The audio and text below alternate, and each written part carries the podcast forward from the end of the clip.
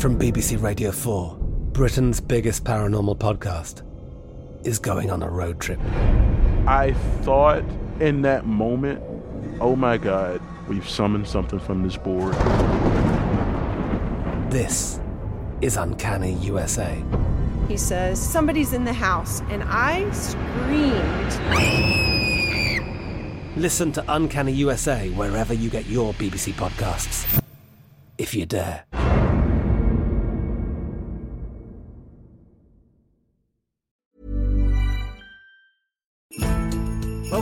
This festive episode of Gone Medieval. I'm Matt Lewis. I thought today we could take a break from all the Christmas madness to look at the development of the season through the Middle Ages and when some of those elements that we might recognise as quintessential to Christmas first emerged. I've got a fire going, I've got a good supply of mince pies, a big pot of Stilton, and an even bigger bottle of port. And I'm ready to make my full bellied, bleary eyed way through a medieval Christmas day. The first and most obvious matter to deal with is the name of this celebration. Christmas is a slightly shortened version of Christ's Mass. It appears in various forms through the medieval period, combining Christes from the Greek translation of the Hebrew word meaning Messiah or anointed, and the Latin Missa, the celebration of the Eucharist. Xmas is another further abbreviation of the word, which is often frowned upon and discouraged, and you can find online style guides that will say don't use Xmas, it's too informal. But it does appear in Middle English texts. What we recognise as the letter X is in fact the Greek letter chi, and it's used as an abbreviation of the Greek Christos, which begins with the letter chi. Anglo Saxons referred to the period as midwinter and sometimes as nativity. Old English contains references to Yule, a word and a celebration that has Viking and Scandinavian heritage, which covered December and January and eventually became associated with Christmas. By the late 14th century, the old French word Noël, derived from the Latin natalis, meaning birth, was beginning to enter use in English too. So, whether it's Christmas, Xmas, Noel, the Nativity, or Yule, the name you use for this period is derived from the Middle Ages. The next question is why Christmas is celebrated on the 25th of December. Nowhere in the Bible are we offered a date for the birth of Christ. The Gospels of Luke and Matthew describe Jesus being born in Bethlehem, but they don't provide a date for the moment. So, how did the early church settle on the 25th of December? At the beginning of the third century, Clement of Alexandria explained the prevailing uncertainty around Christ's date of birth. Some, he felt, had worked out the year as being the 28th year of Augustus, who ruled from 27 BCE, although Herod's death before the year zero means that that can't be correct. Clement added that some thought the actual date was the 20th of May, while others were suggesting the 20th or 21st of April, these dates being originally based on an Egyptian calendar. The first record of a Christmas celebration comes on the 25th of December in the year 336 in Rome. The reason that the date the 25th of December was settled on is both easy to understand and a source of future problems. After the implementation of the Julian calendar in 46 BCE, the winter solstice had been set at the 25th of December. Solstice derives from the Latin word solstitium, combining sun and stand still.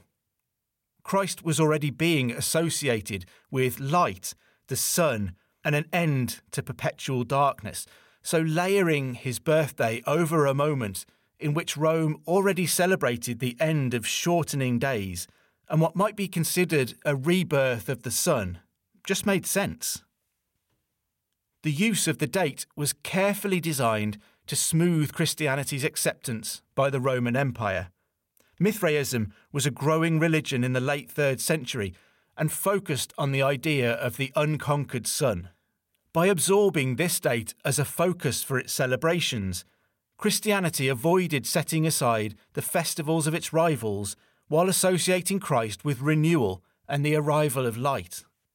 The effort to meld existing celebrations into Christianity followed a very Roman tradition of incorporating rather than destroying the important dates and celebrations of conquered regions and peoples, and it's symptomatic of Christianity's birth within the Roman Empire. Other festivals were carefully absorbed too. Saturnalia, an ancient Roman celebration of Saturn, the god of agriculture, and his relationship to the growing of crops, was spread over several days from the 17th to the 23rd of December. Calends was traditionally set for the 1st of January and was the date on which the empire's officials took their offices. Beyond the empire's bounds, Yule was also a significant celebration. Its Norse roots are poorly documented, but its influence can be seen in Christianity's medieval geography. Easter was usually considered the most significant Christian festival, but the farther north in Europe a traveller might go, the more importance was being attached to Christmas, in part because of its relation to the period of Yule. You might have a fire going in the living room now, like I have. The Yule log would be what kept you warm on Christmas Day. Right now, for me, it's the port, but hey, don't judge.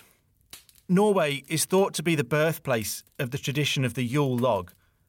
It would usually be lit using the remains of last year's Yule log, speaking to ideas of cyclical continuity. In some traditions, it was a whole tree, slowly fed into the fire over the 12 days of Christmas, the rest of the tree hanging out into the room, which seems terrifyingly dangerous. Whatever was left after the 12 days was safely stored to start next year's fire. The Yule log is the explanation for so many puddings that either share the name or the cylindrical shape. As recently as 1923, H.J. Rose noted the Yorkshire tradition of the Yule log. In the last generation, the Yule log was still burned, and a piece of it saved to light next year's fire. On Christmas morning, something green, a leaf or the like, was brought into the house before anything was taken out. In an age of central heating, Christmas imagery still lingers on the open fire, warming the family the notion was absorbed into the idea of Christmas during the medieval period. What's next on our list of medieval links? The nativity scene. You might have a nativity set up somewhere in your home, or you may pass them out walking in the shopping centre or near the church. The nativity scene was developed through the Middle Ages as the church tried to get to grips with its own doctrine on Christ at the Council of Nicaea in 325 and at Ephesus in 431, the church struggled to settle the nature of Christ, whether he was God or man or a bit of both. Nicaea had declared that he was both, but the ambiguity was unsatisfactory and was removed at Ephesus when it was settled that Jesus had been God from birth. These debates all helped to focus attention on the moment of Christ's birth, as well as establishing Mary as the Mother of God, as distinct from the Mother of Christ. It's perhaps no surprise that the first recorded celebration of the Feast of the Nativity arrived in 336. In 400, an eyewitness account recorded a celebration of the date with an accompanying crib. By the 430s, in the immediate aftermath of Ephesus, a crib is recorded in Rome as part of the celebrations.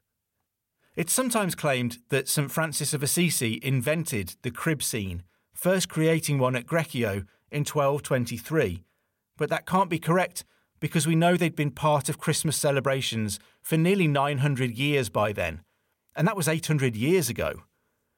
The idea and the spectacle continued to develop to include the shepherds, the magi, and so on. In a changing world in which fashions come and go, the sheer longevity of some of these traditions is astounding. The crib is first recorded in the same year that Emperor Constantine reconquered Dacia for the Roman Empire, and it's still a mainstay of Christmas nearly 1800 years later. After all this initial excitement around the celebration of Christmas, it seemed to wane in importance for several centuries. The beginning of its revival appears to have been in the year 800, when Charles the Great, better known as Charlemagne, was crowned Emperor of the Carolingian Empire on the 25th of December. The re emergence of Christmas as an important celebration is therefore something we owe to the medieval world. Several of the things that we associate with the Christmas period are very medieval too. Advent was a fixture in the run up to Christmas by around the year 500. It was originally called the Quadragesima of St. Martin, referring to the 40 days that it lasted. Advent is definitely less of a mouthful. I wouldn't fancy asking the kids if they'd open their Quadragesima of St. Martin calendars every morning. There's plenty of confusion over whether Advent was meant as a time of penance, as Northern Europe preferred, with fasting and abstinence, or of joyous celebration, an approach preferred in the South, where the influence of Saturnalia in the Roman world still lingered. Looking around the room, I don't know how I missed that huge, flashing hulk in the corner, but the Christmas tree, as we might recognise it, as it may be standing in your home during December, emerges at the very end of the medieval period. It became a central part of the festive period after Queen Victoria and Prince Albert were shown in an illustration with their children gathered around a Christmas tree in 1848. The fashion was immediately seized on in England, and the tree has kept its place at the core of Christmas celebrations ever since. It seems to have first become part of Christmas traditions in Germany in the 16th century, perhaps as early as 1509, when we have an engraving by Lucas Cranach the Elder. The inspiration for today's tree is medieval and perhaps even older. John Stow, a Tudor antiquarian, wrote that before his time, every man's house and also his parish church was decked with holm, ivy, bays, and whatsoever the season of the year afforded to be green. He'd seen an account from 1444 that referred to a standard of tree being set up in the midst of the pavement in Cornhill, London, fast in the ground, nailed full of holm and ivy, for the disport of Christmas to the people. The desire in the depths of winter's darkness and its bitter chill to remind ourselves that this wouldn't last forever, that renewal was coming, and to celebrate the moment when the tide turned is very human. With no artificial light or heating, and a careful balance to be struck between eating enough to keep a family alive and making provisions last until winter was over it's even easier to understand why the people of the medieval period would want to bring into their homes evergreen branches that would speak directly to better times to come. It's the same reason Christ's birth became linked to the 25th of December, a promise of renewal and salvation from darkness. The medieval chivalric romance of Sir Gawain and the Green Knight, written by an anonymous 14th century author and the basis for the 2021 film The Green Knight, is set at King Arthur's court during Christmas. The Green Knight, who rides a green horse and is dressed all in green, as well as having green skin, can be interpreted as representing rebirth and fertility, as well as a number of other things, including lust and witchcraft. I'll try not to give away any spoilers, but his challenge can be seen as representing both threat and promise, which come together at Christmas. The threat of starvation, cold, and no crops, but the promise that things will change for the better, only to be repeated again at the same time next year. If you're interested in hearing the whole original story of Sir Gawain and the Green Knight, it's available as an audiobook for subscribers to History Hit. Here's a description of what the anonymous 14th century writer thought the Christmas festivities at King Arthur's court would look like. This king lay royally at Camelot at Christmas tide, with many fine lords, the best of men, all the rich brethren of the Round Table, with right rich revel and careless mirth. There, full many heroes tourneyed betimes, jousted full gaily. Then returned these gentle knights to the court to make carols.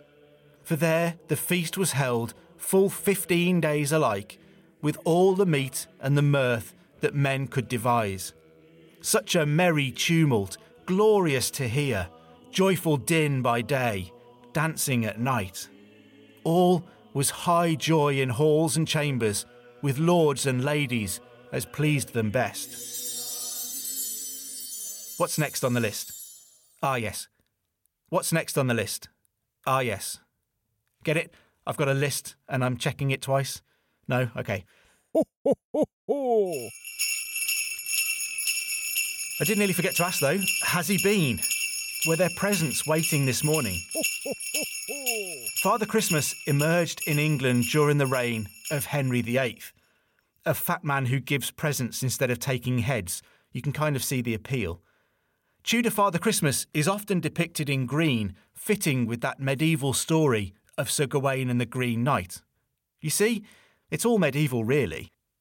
Father Christmas is also known as Santa Claus, and that speaks directly to his relationship with St. Nicholas. Nicholas was a 4th century Greek bishop of Myra, a place today located in Turkey and called Demre. Nicholas's feast day was the 6th of December, and it was traditional on that date to give presents to children. At the Reformation, when venerating saints was suddenly outlawed in Protestant countries, there was a desire to retain this tradition of gift giving to children. So, St. Nicholas became Santa Claus, Father Christmas, so that he could continue to deliver presents to those children around the world who'd been good enough. If you've had something cool for Christmas this year, thank medieval history for creating a tradition so beloved that even diverging church theologies found a way to accommodate it.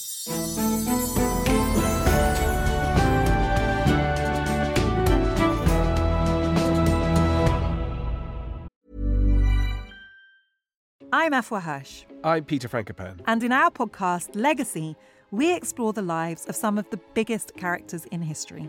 This season, we're exploring the life of Cleopatra. An iconic life full of romances, sieges, and tragedy. But who was the real Cleopatra? It feels like her story's been told by others with their own agenda for centuries. But her legacy is enduring, and so we're going to dive into how her story has evolved all the way up to today.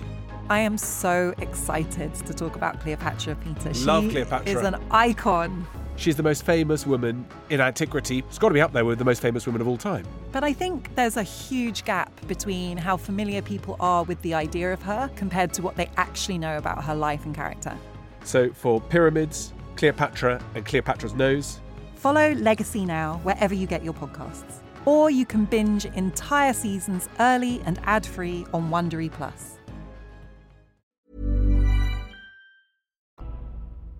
Hello, if you're enjoying this podcast, then I know you're going to be fascinated by the new episodes of the History Hit Warfare podcast. From Napoleonic battles and Cold War confrontations to the Normandy landings and 9 11, we reveal new perspectives on how war has shaped and changed our modern world. I'm your host, James Rogers, and each week, twice a week, I team up with fellow historians, military veterans, journalists, and experts from around the world to bring you inspiring leaders. If the crossroads had fallen, then what Napoleon would have achieved is he would have severed the communications between the Allied force and the Prussian force, and there wouldn't have been a Waterloo. It would have been as simple as that. Revolutionary technologies. At the time the weapons were tested, there was this you know, perception of great risk and great fear during the arms race that meant that these countries disregarded these communities' health and well-being to pursue nuclear weapons instead. and war defining strategies. It's as though the world is incapable of finding a moderate light presence. It always wants to either swamp the place in trillion dollar wars or it wants to have nothing at all to do with it. And in relation to a country like Afghanistan, both approaches are catastrophic. Join us on the History Hit Warfare podcast, where we're on the front line of military history.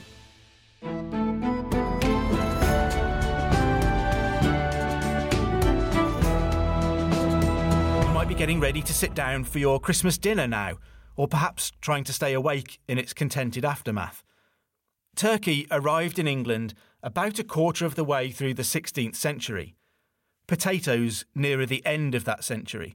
So many elements of what we would consider a traditional Christmas dinner weren't available to medieval European tables. Nevertheless, feasting has always been at the heart of Christmas celebrations.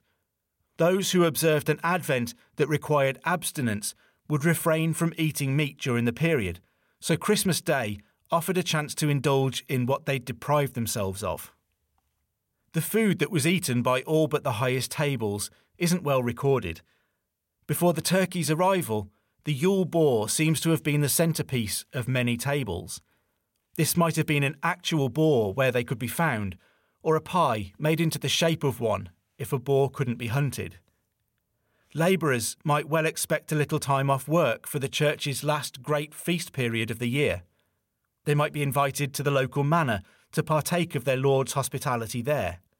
Some records talk of visitors being expected to bring their own plate and tankard, as well as a log for the fire, but then to be provided with as much food and alcohol as they could manage. Monks who wrote the chronicles of the period refer to monarchs and noblemen holding a Christmas court or celebrating the period, but they offer little detail. You can sometimes feel the disapproval oozing from their brevity. As the medieval period moved on, improved record keeping gives us some glimpses of the breathtaking extent of those celebrations. One example is the Christmas of 1377. It's well recorded and often hailed as one of the best celebrated in England during the period, the gold standard of medieval Christmas. Richard II had just become king. He was only 10 years old, and his minority was being overseen by his uncles. The oldest, richest, and most influential, as well as the most unpopular of these, was John of Gaunt, Duke of Lancaster, who was most likely behind the arrangements for Christmas 1377. We're told by John Stow that on the Sunday before Candlemas, in the night, 130 citizens, disguised and well horsed in the mummery, with sound of trumpets, sackbuts, cornets, shawms, and other minstrels, and innumerable torchlights of wax, rode from Newgate, through Cheap, over the bridge, through Southwark, and so to Kennington beside Lambeth, where the young prince remained with his mother and the Duke of Lancaster. The court reportedly catered to more than 10,000 people. 28 oxen and 300 sheep were slaughtered and prepared as part of the feast. There were no doubt political reasons why 1377 was so extravagantly celebrated. John of Gaunt wasn't on good terms with the City of London, and he may have been putting on a show to win them over as the country faced a minority period that would require them all to work together. Whatever the cynical reasons behind it may have been, it does offer a glimpse of what a medieval Christmas could look like when you didn't have to worry about the budget. Stow continued In the first rank did ride forty eight in the likeness and habit of esquires, two and two together, clothed in red coats and gowns of say or sandal, with comely visors on their faces. After them came riding forty eight knights in the same livery of colour and stuff. Then followed one richly arrayed like an emperor, and after him some distance one stately attired like a pope, whom followed twenty four cardinals. And after then eight or ten with black visors, not amiable, as if they had been legates from some foreign princes. The presence of one dressed like an emperor alludes to the medieval tradition of the Lord of Misrule, who was known in Scotland as the Abbot of Unreason. The tradition was related to the Feast of Fools and the appointment of the boy bishop, which you can hear more about in the New Year's episode. And it speaks to a time when the imitation of your betters and the upsetting of the social order was encouraged and enjoyed. Obviously, the church didn't really like it, a lord of misrule was frequently found at the courts of kings, in the households of noblemen, and even in law schools and universities. They might hold office for 12 days around Christmas, but were sometimes appointed as early as Halloween. Their job was to organise and oversee all of the Christmas parties. So if you do that at work at the moment, consider Lord of Misrule a new part of your job title. The Lord of Misrule probably evolved from the Magister Ludi, the master of the games, who oversaw the Roman festival of Saturnalia. The recollections of the 1377 celebrations continue that these masters, after they had entered Kennington, alighted from their horses and entered the hall on foot. Which done, the prince, his mother, and the lords came out of the chambers into the hall, whom the said mummers did salute, showing by a pair of dice upon the table their desire to play with the prince, which they so handled that the prince did always win when he cast them. Then the mummers set to the prince three jewels, one after another, which were a bowl of gold, a cup of gold, and a ring of gold, which the prince won at three casts. Then they set to the prince's mother, the duke, the earls, and the other lords, to every one a gold ring, which they did also win. So gambling was another central part of the Christmas celebrations, and another upon which the church frowned, at least officially. Dice games were popular, as demonstrated here. The young Richard II is indulged by being allowed to win a rigged game of dice so that he can gain prizes a gold bowl, a cup, and a ring. Other lords and ladies were then similarly indulged, doubtless with John of Gaunt picking up the tab for the prizes. There is some evidence that card games were beginning to reach England, perhaps with Gaunt's second wife, Constance of Castile, where it had been adopted from the Moorish population of the Iberian Peninsula. So, when we gather to play board games, which we never do in my house anymore because it's an experience that leaves all involved traumatised in an intense and fiery atmosphere of competitiveness, it's because of this medieval love of games at Christmas. Stow's record of 1377 ends by telling us, after which they feasted and the music sounded, and prince and lords danced on the one part with the mummers, which did also dance. Which jollity being ended, they were again made to drink, and then departed in order as they came. So, medieval Christmas essentially seems to have involved turning up at the big house, eating, drinking, dancing, gambling, being forced to drink some more, and then going home. Another example of the kind of thing that went on at Christmas can be found in the Paston letters, a treasure trove of personal and business letters left by the Paston family of Norfolk in the 15th century. On Christmas Eve, 1459, one family member wrote to another to try to work out how to behave at Christmas during a period of bereavement. Sir John Fastolf, a close friend of the family, had just passed away, and the family ended up seeking advice from a neighbour who had been widowed the previous Christmas. Asked what she had done, the widow was able to tell them there were no disguisings, no harping, no luting, nor singing, and no loud sports, but playing at the tables and chess and cards, which sports she gave her folks leave to play, and none other. Although the story is sad and it's on the negative side, the restrictions placed on disguisings, harping, luting, singing, and other loud sports suggest that they were all part of the more usual Christmas festivities. Board games, chess, and cards were the quieter, more respectful ways to enjoy a muted Christmas.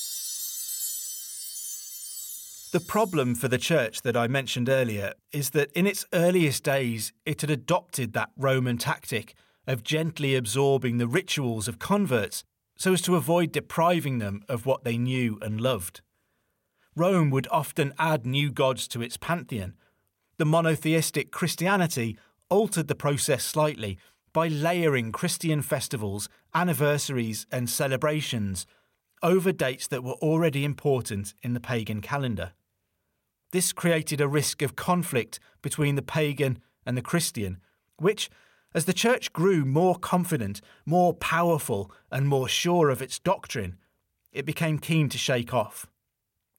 It's worth noting, though, that this was often a sporadic effort, both in terms of time and geography. Some popes or bishops or leading religious figures might give it prominence for a time, and others less so. Gregory the Great's letter to St Augustine of Canterbury around the beginning of the 7th century, referred to by the Venerable Bede, instructed Augustine to absorb and work with the pagan rituals that the newly converted English knew and held dear. We've seen the many ways in which the Church employed this very tactic to ease its acceptance and enable its embedding in everyday medieval life. Contrast that with St Boniface, an English born missionary to Germany who became Archbishop of Mainz and who was furious in 742 when he wrote to Pope Zachary. He'd been successfully converting German pagans to a doctrinally strict form of Christianity, and many had travelled to Rome for the Christmas period to visit the tombs of the apostles and experience the celebrations of the birth of Christ at the home of Christianity. And what did they find? Well, Boniface raged. They returned with stories of singing and dancing in the streets in pagan style, heathen acclamations, and sacrilegious songs banquets by day and night, undoing, Boniface felt, all of his hard work. This is an essential conflict at the heart of many elements of the Christmas celebration, still considered central and quintessentially Christian today. In order to become an accepted religion, Christianity grafted itself onto dates in the calendar already important to the pagan world. It then sought to eradicate the origins of those rituals and traditions in order to make them wholly Christian. Finding something to celebrate in the depths of hard winters has been part of the human experience for millennia. The moment at which winter ceases to deepen, at which spring begins to creep back into the days to make them longer, and at which it's possible to look forward to better, warmer times when food will hopefully be more abundant, is a natural moment for celebration. That, more than any other reason, seems to be why Christ's birthday was placed on the 25th of December, why it's marked by a celebratory feast and merrymaking, and why bringing greenery into the home was important. The actual date of Jesus' birth became less important than easing Christianity's acceptance and seizing on this fundamental part of the human experience to position Christ at the very moment when light begins to triumph over darkness, when the promise was no longer of shorter, colder days, but of warmth and of light pouring back into the world. The medieval mind had a clear grasp on what really mattered, not the literal, not the actual calendar date on which Jesus was born, but what it represented to the medieval Christian mind, the moment in which the world changed, in which light began to prevail over darkness, and in which we're supposed to have learned to love each other unconditionally. Christmas represents the beginning of better things. The days lengthen almost imperceptibly. The sun warms slowly. The time to sow crops and enjoy plenty again creeps closer. It doesn't happen overnight, but the instant in which it starts is a moment of hope. These things are true whether you're a Christian or not, and the moment has been celebrated since before Christianity existed. Perhaps the reason traditions associated with Christmas have persisted for centuries and were lifted from traditions stretching back millennia more is that they fulfill such a basic human need to hope for better. So, if you're celebrating Christmas, then enjoy all it has to offer, but maybe spare a moment's thought for why we do the things we do during this period. It has less to do with being Christian than with being human, and we're all human. Remember, too, it's basically a medieval party you're having right now. You can join Dr. Cat Jarman on Tuesday for a brand new episode please subscribe wherever you get your podcasts. It really does help. And let all of your friends and family know that you've gone medieval. If you'd like a little more medieval goodness in your life, then you can subscribe to our Medieval Monday newsletter. Just follow the link in the show notes below. Anyway, I better let you go and get back to your Christmas day. I've been Matt Lewis, and we've just gone medieval at Christmas with History Hit. Thank you for listening to this episode of Gone Medieval. Please follow this show wherever you get your podcasts. It really helps us out, and you'll be doing me a big favour. Don't forget you can also listen to all of these podcasts ad free and watch hundreds of documentaries when you subscribe at historyhit.com forward slash subscribe. As a special gift, you can also get your first three months for just £1 a month when you use the code MEDIEVAL at checkout.